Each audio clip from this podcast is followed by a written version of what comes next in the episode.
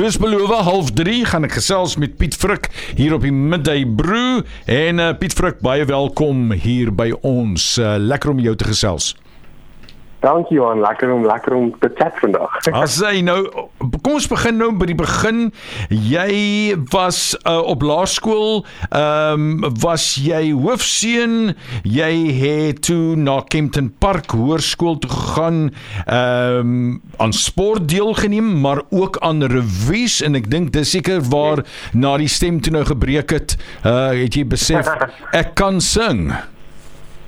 Ehm um, ja, ek, ek die die die sang was ehm um, dit was lekker op hoërskool, maar dit is maar daar waar jy die koor tannie vir jou sê, ag jong, kom sang maar in die koor of in die revue. So jy jy, jy weet nog nie eintlik of jy daar kan sing of nie kan sing nie, maar ja, daai daai het dit ontwikkel. en toe jy universiteit toe, wat het jy gaan swat? Ehm um, so ek het begin met Bekom Rek en ja, toe het ek 'n bietjie oorgeskuif na Bekom van wetenskap en Ja, ek het toe deelgeneem aan die serenade en so aan daar op op universiteit. So dit is eintlik waar ek lekker gesing het. So ja. En, en toe jy China toe ook. Ja, yes, so die die China, die China het ek gekry deur die die die Bekom ehm um, fakulteit. Dit was 'n tipe van uitruilprogram na uh, Nanjing, China.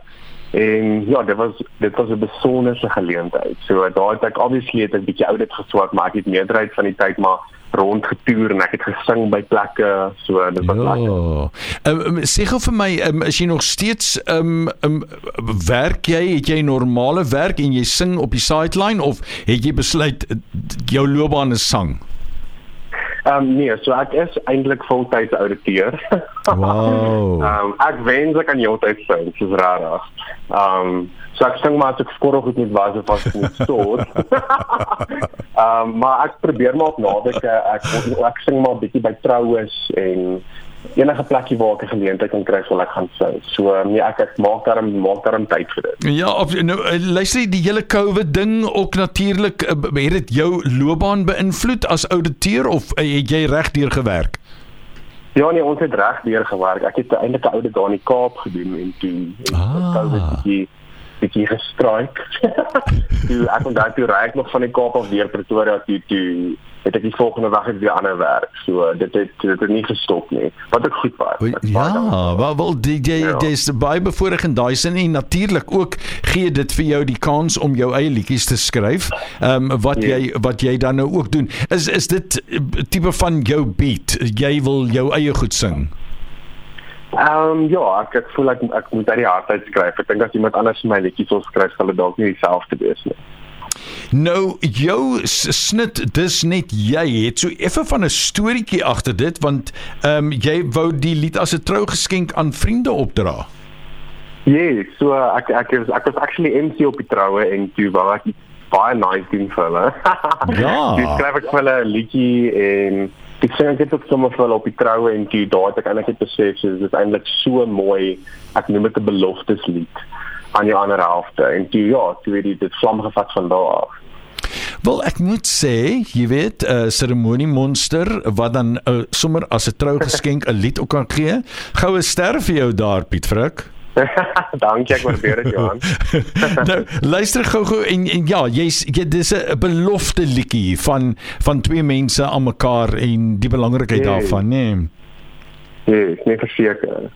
Nou uh, is daar ander liedjies wat jy ook nog geskryf? Hoe gaan jou hele proses nou werk as dit kom by jou vrystellings? Uh, wil jy graag jou eie uh, CD vrystel? Is daar nog liedjies aan die kom?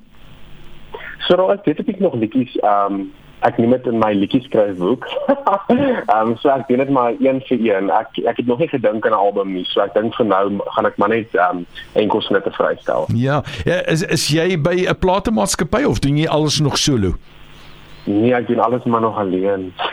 nee, maar dis reg. Ja. Mens en, ek dink dit in 'n in 'n mate, ek meen daar's baie voordele natuurlik om 'n platemaatskappy te hê en al die dinge wat daarmee gepaard gaan, maar uh, ook die lekkerte van solo gaan is dat uh, uh, jy het 'n bietjie vryheid om yes. uit die hardheid te kom, nê. Nee.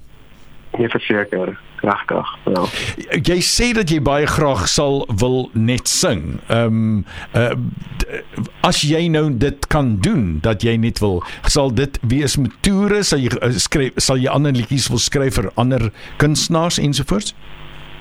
Yes, nee, ek ek ek, ek laat skryf, ek definitief vir ander kunstenaars ook wil skryf. Ehm um, maar ek sou definitief wil toer. Ek meen, ja, ek love ek love plekke en mense so hopelik kuier ek eendag by julle. Met 'n volgende liedjie. Ja, absoluut. Sodra die hekke, wel die hekke is basies oop, maar 'n mens hoop maar dat alles uh, kan na 'n beter normaal terugkeer en vir alles dit kom by kunstenaars waardeur jy natuurlik nou nie geaffekteer is nie want jy is ouditeur by 'n uh, auditeursfirma uh, wat ek dink ook vir jou daai ekstra bietjie vryheid gee en natuurlik ook gemoedsrus seker jong verseker, nie regtig. Nou ek gesels met Piet Frik hier by 93.6 FM. Ons praat oor sy uh, vrystelling Dis net jy. Kom ons praat oor daai proses van skryf. Is dit 'n alleenheid van jou wat jy uh, hoe jy van alleen wees? Uh, uh, hoe hoe skryf Piet Frik? Hoe hoe werk sy rotine? Ja, so ek sou gewoonlik maar um, my boekie oopmaak en net 'n gediggie skryf as dit die regte woord is dan gewoonlik as ek in die verkeer sit in Joburg dan sal ek begin werk aan melodie. so in die kar dan sal jy maar op die snelweg sien sing. en dan sal ek vir die huis kom ja. en ek sal dit bymekaar sit. speel jy instrument? Ja, ek probeer. Ek het 'n gitaar hierso. So as ek maar skryf aan aan speel ek maar die akkoorde so saam, maar ek ek is nog bietjie skaam om om die, om die gitaar vir mense te speel. Ah, ek het wel. Ah. ek het by 'n troue moes ek um, het ek so een of twee liedjies gesing ook vir twee palle. Ehm um, en hulle het so emosioneel begin word toe ek sing, toe weet ek ook emosioneel begin word. Toe begin ek die akkoorde verkeerd speel. ja, ek voel nog so bietjie. uh, jy speel nie klavier nie. Ehm um, nee, ek sou ek sou nie sê ek speel dit nie, maar jy is ook jy is op 'n keyboard hier by my. okay, so jy kan jy druk 'n paar akkoorde en dan kan jy ten minste dan weet jy watter ja. rigting jy wil gaan. Ja, dis goed. Dis so ja, dis hoe mense dit doen. Maar maar maar Piet Frik elke mens het sy eie manier van hoe hy dit doen. Jy weet, ek meen daar is nie reëls en regulasies vir enige kunstenaar nie, so. Nee, is ja. En dis wat lekker is. Absoluut. Ek gesels met Piet Frik en dit oor sy nuwe vrystelling dis net jy. Is jy opgewonde? Was die hele skiet van die video en al die dinge is is, is was dit vir jou 'n 'n lekker a, manier van uitbring van jou as kunstenaar? Ehm um, ja nee, ek het dit baie geniet. Die die dag van die musiekvideo skiet was ook baie lekker. Ons het dit ek dink dit was al tyd waar dit so baie gereën het hier so in Gauteng en ek dink ook oor die land. So uh, ons het maar baie dankbaar vir die reën obviously, maar ek dink ek het so 'n bietjie gehoop dat dat die reën net so bietjie terughou kan voort dat dit net vanaand kan uitgaan om te sien en dankie tog dit dit het nie gereën nie net toe ons klaar gemaak het daai middag ja? het dit reën. Wow, um, wonderlik. Ja, en ek het ook daar het so 'n uh, so 'n stukkie op die op 'n berg geskiet en toe ons so probeer op die berg klim, toe het ek so 'n bietjie geval daar, toe toe bloei ek. So soos wat 'n klavier speel op 'n musiekvideo bloei ek eintlik, maar gelukkig kan niemand dit sien nie. ek gesels met Piet Prik hier by 93.6 op hom dis oor sy nuutste vrystelling dis net jy vertel ons gou so hierdie van ek was 'n performing waiter by 'n restaurant gewees maar de, yes. jy jy het nie goed gedoen nie nê um as 'n waiter uh, nou ek, ja ek ek dink ek dink nie dis vir my noodwendig nie maar ek wou dit baie graag doen oor die geleentheid wat gegee was om te kan sing vir die mense Uh, maar my ouer brein het daarin geskop toe ek die hele restaurantproses sien, toe weet ek my hele eie proses uitgewerk hoe om bestellings te neem en uh, en al daai uh, dinge. So ek voel ek het my my oude werkie en en die en die kreatiwiteit kan dit ek sommer gemerge daar. maar ja, dit was 'n baie lekker ondervinding. Ek het ek het dit vir so 10 maande gedoen. Wel, julle jongelinge is, is is quite amazing. Ek meen julle die linker en die regte brein. Ek meen uh, in my dae, jy weet, was jy geklassifiseer of links of regs of wat die geval ook al mag wees, maar julle bring dit yeah. tog ja. als bymekaar wat uh, uh, wat natuurlik vir julle 'n werk wat uh, besonder is. Yes, nee, ek ek, ek kan nie maar al twee kante van my brein. Fantasties Piet Frik saam by. Lekker om jou te gesels en ons gaan in die toekoms weer vorentoe dit doen en uh, bring daai vrystellings uit uh, want dit gee jou 'n natuurlike kans om op radio te gepraat ensovoorts. Mooi gaan met jou Piet Frik en ons praat weer yes. vorentoe.